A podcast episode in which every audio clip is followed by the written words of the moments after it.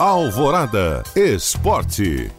Alexandre Matos não é mais diretor de futebol do Atlético. A decisão foi anunciada nesta segunda-feira pelo Galo.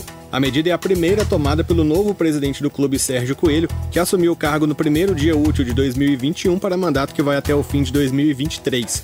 Matos chegou ao Atlético em março do ano passado, cerca de duas semanas após a eliminação histórica do Galo na Copa do Brasil para o Afogados, que culminou na demissão do então treinador do clube Rafael Dudamel e do antigo diretor de futebol Rui Costa. Em mensagem publicada nas redes sociais, Alexandre Matos se despediu do Atlético e disse respeitar a decisão.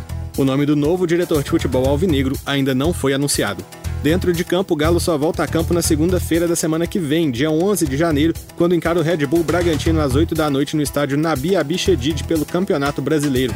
A partida contra o Santos, que seria neste meio de semana no Mineirão, precisou ser adiada porque o time paulista joga na quarta-feira contra o Boca Juniors pelo jogo de ida das semifinais da Copa Libertadores.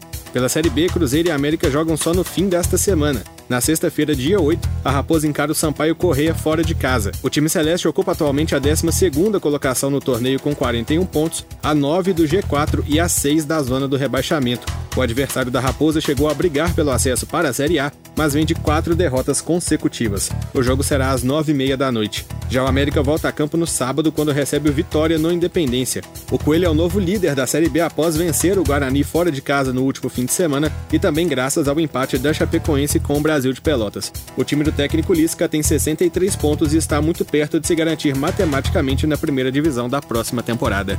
Bruno Favarini para a Rádio Alvorada.